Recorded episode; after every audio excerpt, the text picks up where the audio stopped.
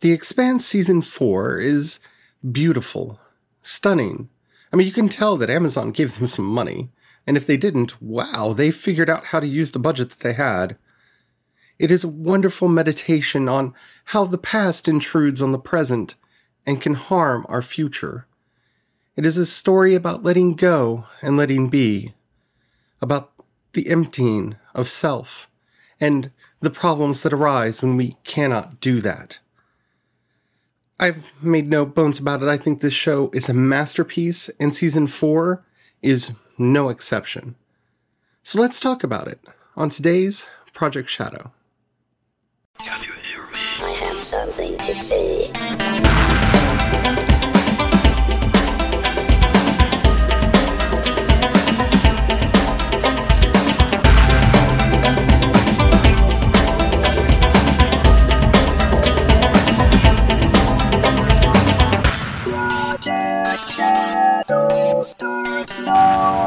Hello, everyone. How are you doing today? My name's Charlie. You might know me better as sci fi fantasy writer C.E. Dorsett, especially if you're reading my latest book, Crucify My Love, which is out pretty much everywhere right now. All right, so before we get into this, because there are a lot of things that I would really like to talk about, if you haven't already, please do take a moment to rate this podcast in whatever app you're listening to me on. It really does help out a lot, and it tells the algorithms to share the podcast with more people. The more people that listen, the bigger the community. The bigger the community, the better the chance we have of actually communicating with each other. And after all, that's why I do this podcast in the first place. Thank you to everyone who's already done that. Alrighty, so The Expanse Season 4. Um, don't worry, I will let you know before we get into spoilers. But wow. this was amazing. It was really good. I, I was nervous. I was honestly nervous because anytime a show jumps networks, it generally gets retooled based on the edicts of that network. And I didn't know exactly what was going to happen when this show moved over to Amazon Prime, mainly because I was afraid that they would be like, now that you're on Prime, you can do whatever you want. Since you're basically Space Game of Thrones, why don't you have more nakedness and cussing because you can do that here. And I was really afraid that they were going to sex up the show in a way that would make it unrecognizable to anybody who's been a fan for any period of time at all. That is not what they did. And I'm so happy. It is a good season. I don't know. See, I'm biased when I look at this season there is a big part of me that kind of feels like it's maybe my favorite season of the show so far, but that's because I'm a big fan of Chrisjen Avasarala, and I felt like in previous seasons they didn't give her a lot to do, and she has such an interesting storyline this season. And I really enjoyed getting to spend time with her and her husband and everything that happened there. I, I enjoyed a lot. The story with Bobbie broke my heart on so many levels, and I just kept shouting at the TV, Bobbie, Bobbie, no, you're better than this, Bobbie. But it was wonderful, and I liked how it worked out. Holden and everyone else, yeah, this this was a good season, and it was a good season for several reasons. One, I think it continued the story well. And yes, I know these are based on books, and I am behind. I'm still working my way through Leviathan Wakes because I have been terrible at reading this year. I haven't read nearly as much as I want, and I intend to fix that next year. So I am way behind on the books, so I'm not going to be commenting on how this relates to the books at all. But oh my goodness this the things that they did with Holden were interesting. The things they did with Miller were fascinating. And I almost wish we get a few sequences throughout the season from Miller's point of view. And I almost wish we had gotten more, but eh, it is what it when your complaint is I wish we had more of something, that's actually I think a very good complaint in a lot of ways. But yeah, I, I don't know what they would have added, and see that's the problem. Like I wanted more, but I think we got just what we needed. So I don't know that there's much to add there. Even Amos had a very interesting storyline, as did some of the new characters that got included this season. I, I love this show. I think that this, if you are a space opera fan, if you are a sci fi fan, if you like this kind of story and you're not watching The Expanse, you are definitely missing out. This is the best type of show of its kind being made right now and there is a good chance, like, I don't like ranking things. You know, my feeling about trying to put creative properties into a hierarchy. But there's a part of me that may actually like this series more than Firefly or even, oh, dare I say it, Star Trek. Don't get me wrong, still love my Star Trek, and that's why I don't like doing rankings, but I love this show in ways that it's very, very hard for me to put into words.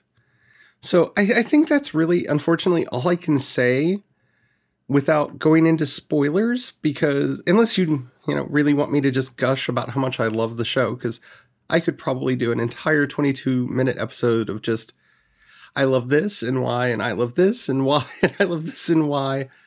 But that's not this, that's not this episode. But if you want that one, definitely let me know because I could totally do an episode about why I love The Expanse and everyone should be watching it. So we're going to go into the spoiler zone. If you have not seen the the Expanse season four, and you do not want to know anything that happens this season, now's the time to check out because I will be talking about uh, everything that happened this season. You have been warned. Spoilers are incoming in five, four, three, two, one. Alrighty. I'm going to start with the Avasarala plot. And I'm starting there because I love Chrisjen's character. I love her character. There's something about her that I just admire and I often say that she's my spirit animal, like she's who I want to be when I grow up in a certain way. And I think it's because of all of the characters in this very muddled world, she is a character that has principles that she's willing to stand for and fight for, but they're clear. Like Holden is a defender. Like there's a wonderful line in this season have you ever met anyone you didn't want to save? And yeah, I, I kind of feel that way about Holden. He's he's a very protector type character, and I do wonder if he's ever met anybody that he didn't want to save. Chrisjen wants Earth to succeed. That is her primary goal. That is her mission. She wants the planet she loves, the people that she represents to prosper and to survive and she sees the threat that's out there. And normally, a character like this in this type of media would be more of a villain. And I'm not saying that she is like morally good or an, a paragon of virtue. I'm not saying that about Avasarala at all. But she normally characters like her would be shown much more masculine much more um uh evil because she has some very dark impulses that she doesn't really rein in and kind of allows to go out into the world and while that's not really the part of her I admire, what I admire about Avasarala is that she is who she is and she doesn't really care about the consequences until she does. And that's what's fascinating about this season with her plot arc and why it resonated so strongly with me is the story they gave her this season is she's being challenged for the secretary generalship of the UN. And so she's running a campaign and this could have taken so many different paths I almost kind of wish that it was a spin off show like West Wing Expanse Edition. But I, I just I, I love that kind of story, and I what can I say? But getting to see her struggle with the mask that she puts on and being who she is, and kind of at least my feeling about her plot arc this season is her realizing that she has to be who she is no matter what, but at the same time realizing for the I think the first time really in her life beyond the Eros incident that she is powerless to control fate. She can have her plans, she can have her schemes, she can have her goals for the things that she wants to accomplish, but she doesn't necessarily have the power or the ability to make things appear exactly the way she would want them to be.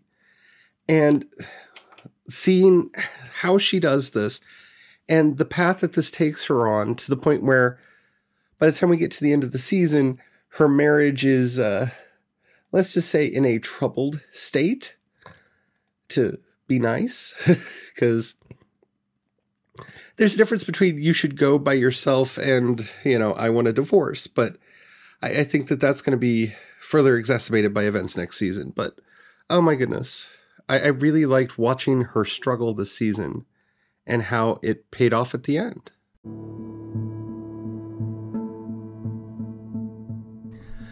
So let's talk about Holden and Murtry. Because in, in so many ways, Murtry was the best villain that you could put up against Holden. Because while Holden has faced a lot of uh, intransigent people in course of the series, and I don't mean this as any insult to Holden. I, I love him as a character, but in so many ways, I feel like he just has this superpower where he can bat his puppy dog eyes and somehow narrowly escape fate. And that wouldn't work this season. The people were not willing to listen to reason. And he may or may not have been the cause of the problem. And I, I think that's actually debatable. I, I have a feeling that the proto matter would have turned on whether or not Holden would have been there. Now, the extent of it, without Miller in there flipping switches just to see what happens, you know, it may not have been as bad, it may not have been as catastrophic, but it, it, some version of that would have happened. The infection would have happened, and they would have had no way to, clear it because they wouldn't have had Holden there as the only person who didn't go blind. The I don't know if the earthquake, shockwave, and tsunami would have happened, but they definitely would have all gone blind. I, I, I, I truly do believe that, and the whether or not the uh, I don't know what to call them the evil shurikens from outer space, the the death swarm that would come out of the ruins, whether that would have come out without Holden or not, I don't know. But they definitely would have gone blind, so I don't think it's all Holden's fault. But to me, what made that entire storyline so powerful and matter so much is that it shows the place that we can get into when we're not willing to let go of history. And I don't mean that in a like we should be ignorant of the past because I do think if you don't know your past, you're doomed to repeat it.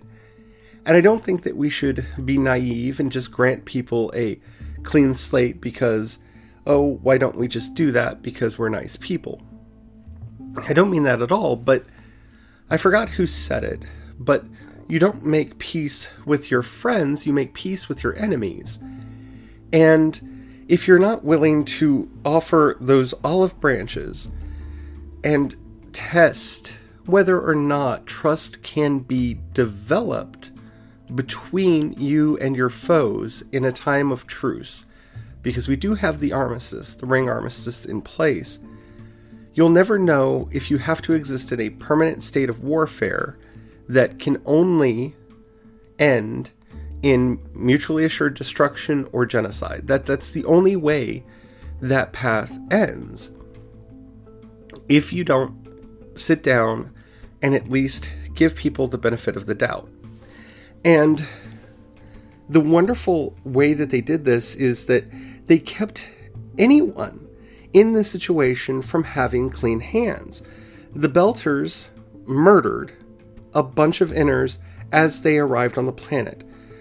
Whether it was intentional or not, and that's a big bone that the show has, a big, big plot point of the show, is that she was trying to blow it up before the ship landed so that the ship wouldn't get blown up, but it ended up damaging the ship and killing a bunch of people. Anyway, so, you know, you, but her hands aren't clean, and the Belters' hands aren't clean, but a small number of Belters took part in that attack. On the same time, at the same time, you have Murtry and his brainwashed band of sycophantic followers, and I'm, that may sound harsh, but they just accept everything that he says, and they're willing to. For goodness sake, she's willing to shoot Amos because Murtry tells her to. I mean, that's blind following right there. She doesn't listen to Amos. She doesn't take any time to see if Holden and Amos might have a better idea or a better plan. She just follows Murtry and does terrible things. He summarily executes people, and while the show gives him something akin to the high ground there, in that we as the audience know that he at least killed the right people. that doesn't make his actions right. There is no justice there. And his entire argument, which I'll probably do another episode on, that civilization comes later to the frontier, that civilization doesn't come with you, is a lie. It is a problem.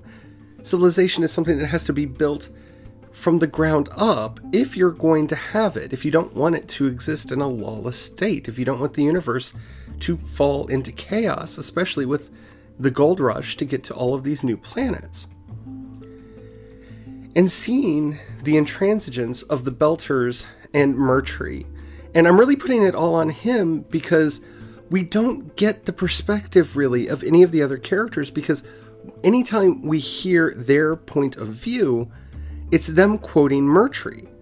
So he's really the only one who has a say in what's going on. And they can't see beyond the nose on their face. Yes, I understand the Belter's position after what happened on Ganymede and needing a new home and this being their only chance to have one. I completely get that and empathize with that. And they were there first. And so they're claiming rights to it because no one has the authority to grant control over a planet that has no controlling government over it. I, I get their point of view. Now, he has a Murtry and his people have a charter. Now, he specifically goes against their charter in that his job is to make peace and to investigate and see if the planets are indeed habitable or not. And again, if Holden hadn't been there and they hadn't had him to show them a way to cure the blindness, the answer would have been no. But that's again not the point. The point is that they couldn't let go of their own their old hatreds, even as the world is literally falling apart around them. From the digger machine that could have destroyed everything to the earthquake, shockwave, and tsunami that could have killed them all. Through the blindness that would have eradicated all of them if Holden hadn't, one, held them together through that long enough for them to figure out that the anti cancer drugs that he's on are what was keeping him from going blind as well.